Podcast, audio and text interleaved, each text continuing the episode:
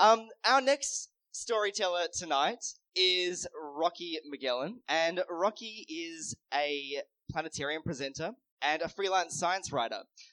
He has a linguistics degree, which he likes to say is exactly as useful as it sounds. He's also just finished his master's thesis on whether or not astronauts should name their space plants. And the answer is yes. Yes, they should. Excellent. I'm glad we know that now. He also has more novelty t-shirts based on space than he knows what to do with, and I can attest to that. I received several photos today asking which one was more appropriate for tonight.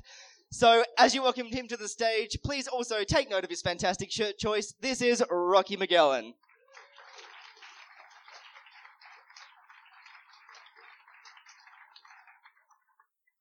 So, I usually work in a planetarium, which means I'm actually much more used to facing this way and sitting down.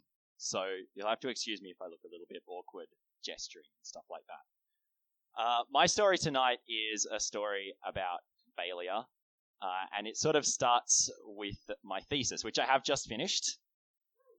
Thank you. Somebody knew what to do. And it's a very strange experience finishing a thesis. It's a bit like having a toothache. You know how when you've got a toothache, you keep poking at it, even though you really know you shouldn't? I keep doing that. I keep going to poke my thesis stress, and it's still a surprise when it isn't there. So I've only had a couple of weeks to adjust. My thesis was about science writing. As Tim said, we looked at different ways that astronauts were writing about their plants in space and looked at whether or not it made people more engaged with what they were reading and whether or not it gave them misconceptions. The answer is not really and not really. But I thought tonight I would talk about one of my favorite science writers. So tonight we're going to be talking about Arthur C. Clarke. Ooh. So Arthur C. Clarke, if you haven't heard of him before, he wrote the screenplay and also the novel for 2001: A Space Odyssey, which is arguably not just one of the greatest science fiction films of all time, but possibly the greatest film of all time. And if you don't believe that, you can come up here and fight me. But slightly lesser known is that he was actually also a scientist and a non-fiction science writer. So as well as having a degree in physics and being the president of the British Interplanetary Society, he also wrote for non-expert audiences, just regular people like you and me, about science. Now, just about his most famous, prediction in this area was that he predicted the geostationary communications satellite. Now that's a little bit of a mouthful, so let me break that down for you a little bit. Satellites stay up by whizzing around and around and around our planet. The faster they whiz around, the higher up they go, but the longer they take to make that trip, right? So if you are right above the Earth's atmosphere, where the space station is, you can zip around the planet in about 90 minutes. If you're a little bit further up, it could take you 3 or 4 or 5 hours to get once around the world. And at a very specific point, about 36,000 kilometers up, it will take you exactly 24 hours to go around the planet once. Now, at the same time, of course, the Earth is spinning underneath you. And that also takes 24 hours to go around once. So a satellite that's up in this orbit will always be above the same point on the Earth. Now, this wasn't something that Clarke discovered. They've known about that since a guy named Johannes Kepler sort of discovered the laws of motion that govern how everything spins around up in the sky. But it was kind of just a mathematical curiosity. No one really knew what to do with it. And then Clarke came along. He took a look at what he saw happening in society at the time. He said, well, look, television's getting more popular. And he took a look at the maths, and he said, there's this one spot where we can sort of put something and it will stay there. Obviously, this is where we're going to put all of our television satellites. When television satellites were not a thing yet. When communication satellites were not a thing yet. And he was dead on. The really neat thing about this orbit is not just that it'll always be above the same point on the Earth from space, but from Earth, that star, that point in the sky will always be in the same spot. It won't whiz across the sky like the space station does. It won't even sort of slowly turn like stars do, like you see in those Star Trail pictures. It'll actually stay in exactly the same spot. And that means that if that's where you're getting your TV signal or your phone signal, you don't have to climb up on the roof and adjust your antenna, which obviously is something that none of us have to do, even when we do have Foxtel, right? We don't have to climb up there and adjust an antenna. So this is kind of Clarke's shtick. He takes a look at what he sees around him, the science he sees around him, he takes a look at the society he sees around him, and he takes the next step, and the next step, and the next step, and the next step. And usually he's pretty good at it. He usually gets most of this stuff right. That's what I thought, anyway. And that's what I've been telling people about Arthur C. Clarke for a couple of years. But a couple of years ago, I got one of his books, one of his earliest non-fiction books. It's The Exploration of Space. I've actually brought it along, because I love props. It was written in 1952, so 10 years before anyone ever went to space, before anything ever went to space, before anything was ever in orbit, before Sputnik, before Yuri Gagarin, before any of the Apollo missions. This was written right at the very beginning of the space age, and it is chock full of predictions about where the space age was going. They are all wrong. We'll start with a super basic one. Something that Clarke helped create. He said, as part of his sort of spiel about how big space is, in a very sort of Hitchhiker's Guide to the Galaxy, space is really big, you won't believe how vastly, mind-bogglingly huge it is type spiel. He says, we can keep putting things up into orbit and they will never, ever, ever crash into each other. There is so much space up there, guys, so much space. Of course, in 2009... two of the communication satellites, a Russian military communication satellite and an American commercial communication satellite, smashed into each other in orbit. And they sent thousands and thousands of tiny little bits of debris, each one of those also moving at 40,000 kilometers an hour, spraying out across low Earth orbit. And every single one of those became a bullet that could hit. And no, I'm not just describing the plot of the movie Gravity. This is something that actually happened. Every single one of those fragments became something that could then collide with another spacecraft and so on and so on, and it created a huge headache for space agencies.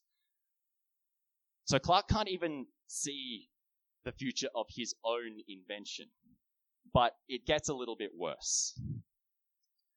1952 was sort of the dawn of what we now call the Atomic Age. So obviously, we were going to use this fantastic new energy source, nuclear power, to travel to the stars. We were going to strap brave men, because it was 1952. We were going to strap brave men on top of a giant cylinder filled with the most explosive substances known to man, hydrogen and oxygen fuel, along with a nuclear reactor. And then we were going to light the bottom of that gigantic firework and hope for the best. And once it was up in space, we were going to turn on that nuclear reactor and we would coast across the solar system on an expanding cloud of radioactive waste, the exact kind of radioactive waste which we now spend billions and billions of dollars putting under mountains to keep in one place. Obviously, we don't ride across the solar system on nuclear reactors. What we ended up using was solar power, which, if you think about it, makes a little bit more sense. A solar panel is really, really light. It's not going to kill your astronauts if it goes wrong. And actually, solar power makes more sense in space than it does here on Earth. I mean, here on Earth, it's dark half the time. There is no sun for half of the time. If you get far enough away from the Earth, if you get away from that 6,000 kilometer deep lump of rock, it's bright all the time. And you can use your solar panels all the time. Now, solar panels, or at least the science behind them, existed in Clarke's day, but he couldn't really see past the glorious nuclear future that everyone else around him was predicting. But I think the most disappointing thing that he got wrong was kind of who was going to be heading out there into space. In Clarke's future, it's men and, no, just men, heading out across the universe, and they're planting flags, and they're planting beacons, and they're building bases. And that never quite ended up happening. We got one glorious moment of what was essentially a, can I say dick-waving competition on stage? A giant dick-waving competition between the USSR and the US, where they were trying to see who could put a person into space first, and then after the US won, everyone kind of gave up. What we got instead was robotics, and there was a place for robotics in the exploration of space, according to Clarke, but he just assumed that once we'd figured rockets out, once we didn't need expendable missiles anymore, we would start putting humans on top of these rockets pretty much as soon as we could. And that's not what happened. We ended up exploring most of our solar system with robotic space probes, and they've been to places that humans could never go. So while it's a little bit disappointing, it's also meant that we've been able to get up close and personal with some places we would never be able to see otherwise. So I sort of got towards the end of this book, and I was feeling a little bit disappointed, as you might expect. Not everything that Clarke had ever said was right. I was expecting this grand prediction of the future, but that wasn't really what I got. Now, I wish I could say that I then went through the book and highlighted every single passage in different colors and put it all in a spreadsheet and classed them as either right or wrong, and then I'd have a nice, neat number for you about exactly how accurate Arthur C. Clarke's predictions were, but that's a little bit too much like my thesis. And I never, ever want to look at SPSS ever again. So I didn't do that. What I did instead was a little bit of soul searching. And I started thinking about why it was important to me that Arthur C. Clarke was right about anything. And I don't think it was. I realized that I didn't really care. Like, sure, I was not stoked that I had been telling people that he was this amazing scientific prophet for years and had been wrong. But at the end of the day, that's kind of what science is all about. It's all about getting things wrong. And if we're getting everything right, we're doing it wrong. As scientists and as people who talk about science with other people, it's a risky thing. You're not always going to get every single question right. So I realized what I liked about Arthur C. Clarke wasn't that he got everything right, it was that he could write. I'm sorry, that is a terrible pun, but it's the truth. What I really loved about this guy is his writing, and I'm going to read out a particularly sassy passage just because I like it. He's talking about the temperature of gas out in space. So there's a little bit of gas in outer space, and because it's moving really quickly, technically, its temperature is very high, but there's not much of it, so it doesn't really affect us. And of this, he says, a few years ago, a journalist who had read that space was at a temperature of several thousand degrees, wrote a sensational article on the theme that the Earth is surrounded by a belt of fire and interplanetary travel is therefore impossible. It would be an interesting experiment to have immersed the gentleman concerned in the 20,000 degree Fahrenheit interstellar gas without any other source of warmth. Before he became too numb with cold, he might have learned to appreciate the difference between temperature and heat. What's not to love about that sparkling prose? So this is the story of my revelation about how I learned to stop worrying so much about when I was wrong and start learning to love the story that got me there. But there is a little twist, because there's always a little twist. Clarke actually predicted that as well. He was not just an incredibly prolific writer, he was also an avid reader of science and science fiction, a researcher, an undersea explorer. He was incredibly immersed in the world that he worked in. And just like with those satellites, he started to see some patterns emerging around him.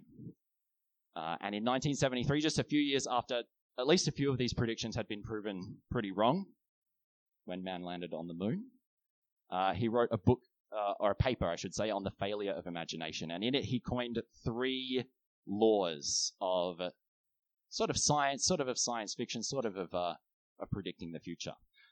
The third one, the most famous one, is that any sufficiently advanced technology is indistinguishable from magic. Like, for example, a little blue panel that can turn sunlight into unlimited free energy.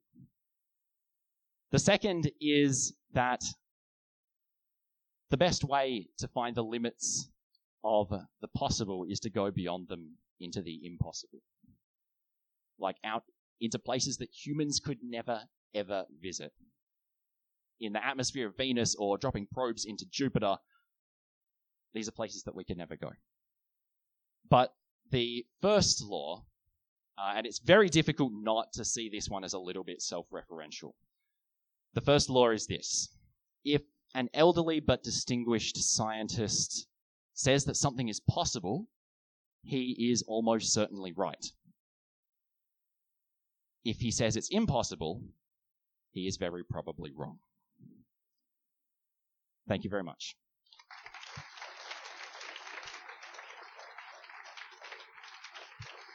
Ladies and gentlemen, Rocky McGellin.